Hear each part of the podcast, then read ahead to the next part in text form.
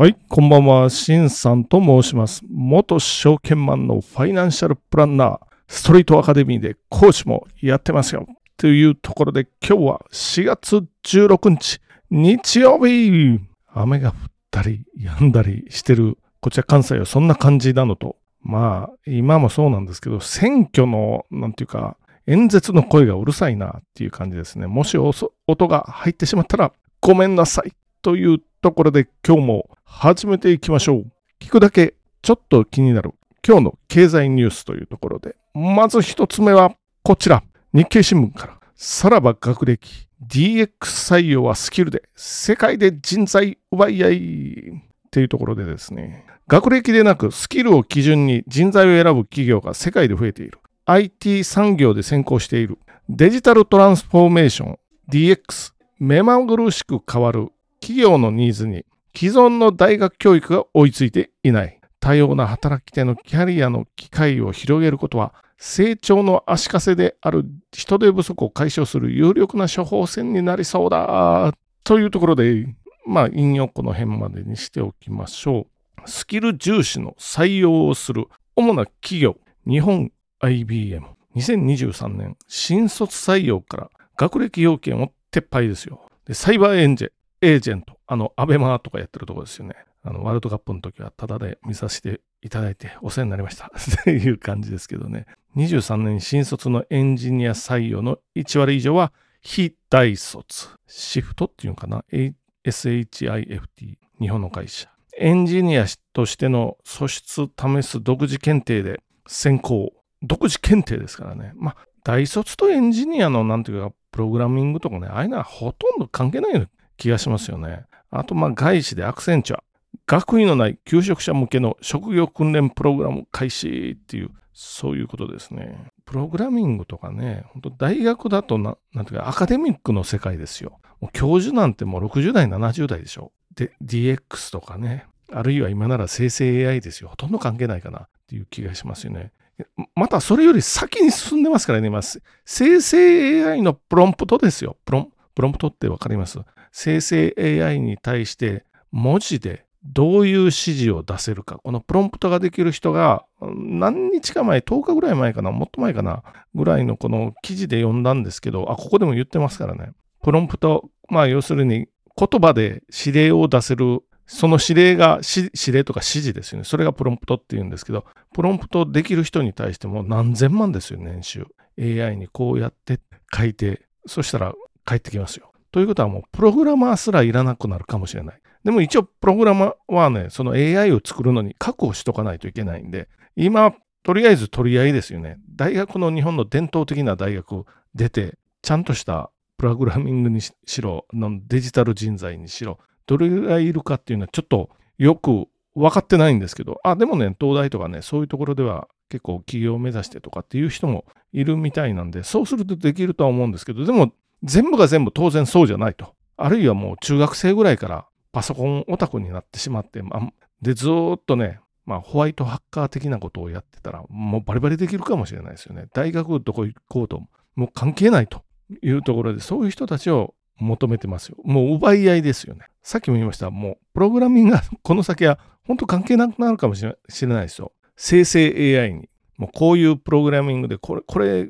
組んでとかね、これのミスどこすぐ返してくれるんですよ。っていう便利な世界になって、お勉強できてもあんまり意味はないけど、まあ大学ぐらいは出といた方がいいんじゃないと、我々の親の世代は言いますけど、皆さんはいかがお考えでしょうか？というところで次のニュースに行ってみましょう。あ、その前にね、ちょっと今日からあれ、あ、昨日からかな、ジングルって言いますけど、この今日の経済ニュースが始まる前と後の、まあ音入りますよね。あれを変えていこうかなと。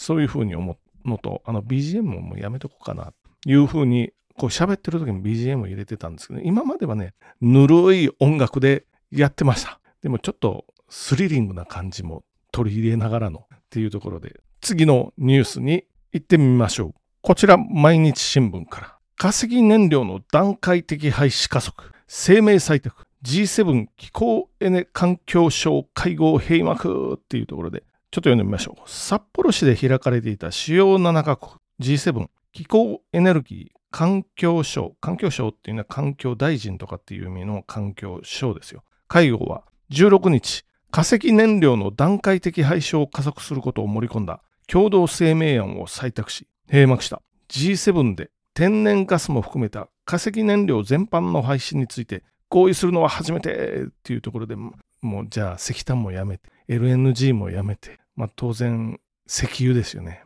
やめてっていう方向に一応なってますよっていうところですけどこれよくよく見てると期限明示なしなんで期限決まってないですよ。タバコやめますよなって決めたタバコやめるいつまでにでまあそれは考えてないみたいな感じですよね。まあお酒も一緒ですよ。とかねダイエット始める。いつまでに何キロ痩せる？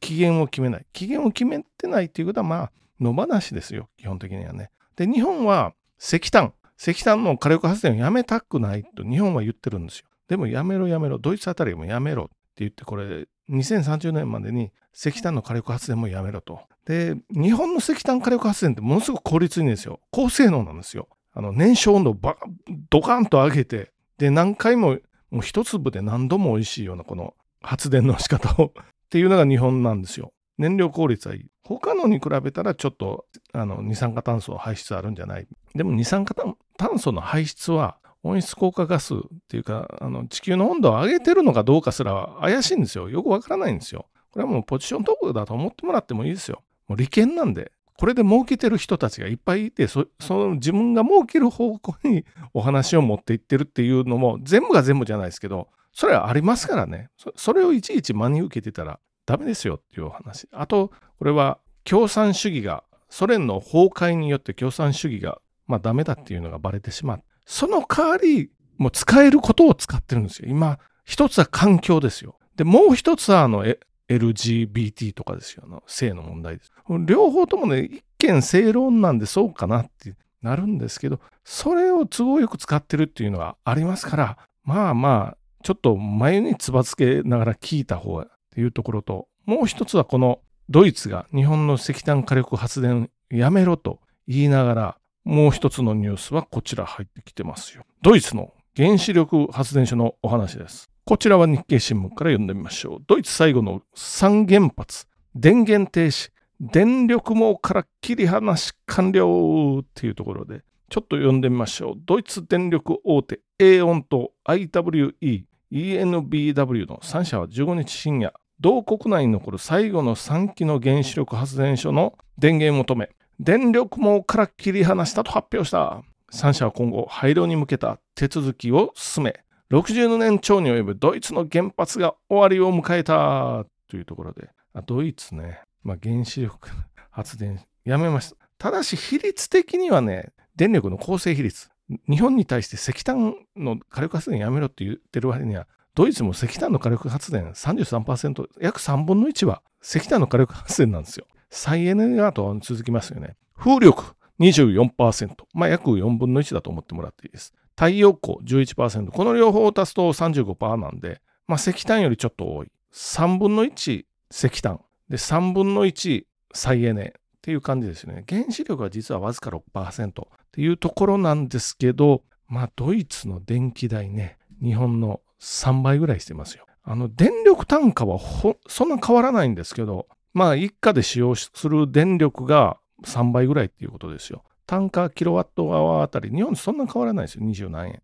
25円と。25円から30円ぐらいですよ。年間40万円以上払ってるって載ってますよね。家が広いのかな？あるいはもう暖房ガンガンに効かして、あ、まあ寒いっていうのはあれかもしれないですよ。緯度は日本より北ですからね、寒いので冬場とか特に使うと、電気をね。それで、電気料金も上がってるっていうのはあると思うんですけれどもね、まあこの、まあわずか6%とはいえ、まあもともと高い電気料金、原子力を廃止したら、まあこの先どうなるか、ドイツははっきり言ってこれは実験ですよ。あの緑の党とか環境大好きな政党が幅を利かせてるって言ったら悪いですけど、まあそういう形なので、産業用も当然3倍ぐらいしますから、ドイツの場合。3.5倍って書いてあったかな。日本の産業用電力も高いんですけど、ドイツはさらに日本の3.5倍ですよ。一応言っとくと、アメリカは日本の半分ぐらいですよ。中国はの方もうさらに安いかなっていうぐらいなんで、これはドイツは実験です。再エネで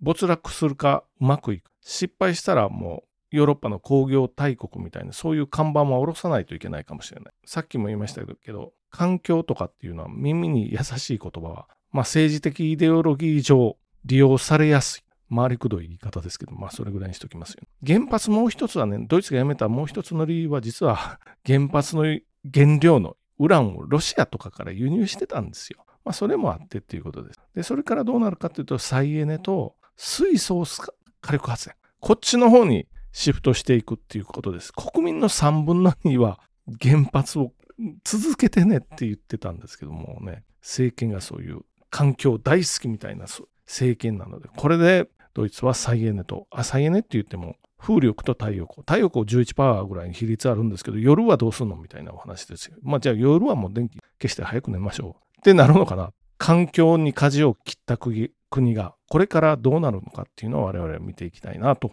いうふうに思いながら、今日のまとめに行ってみましょう。一つはデジタル人材ですよ。学歴よりスキルで。もうもはやプログラミングができなくてもいいかもしれないですよね。プロンプトですよ。AI に対してどういう指示を出せる。そういうことですよね。でも、あプログラミングはまだ、まだいりますからね。で、もう一つはこの環境関連の2つの記事ですね。G7 が化石燃料の段階的廃止っていうのを言いました。段階的にやめますせ。期限は決めてません。もう一つはドイツの最後の原発3つですよ。これがもう電力網から切り離されてさよならですよ。で、ここから15年ぐらいかけて廃炉していく予定です。ドイツの末路と言ったらあれか。今後どうなるかっていうのを我々もよく見とかないといけないなと思いながら終わりにしていってみましょう。本日もご清聴ありがとうございました。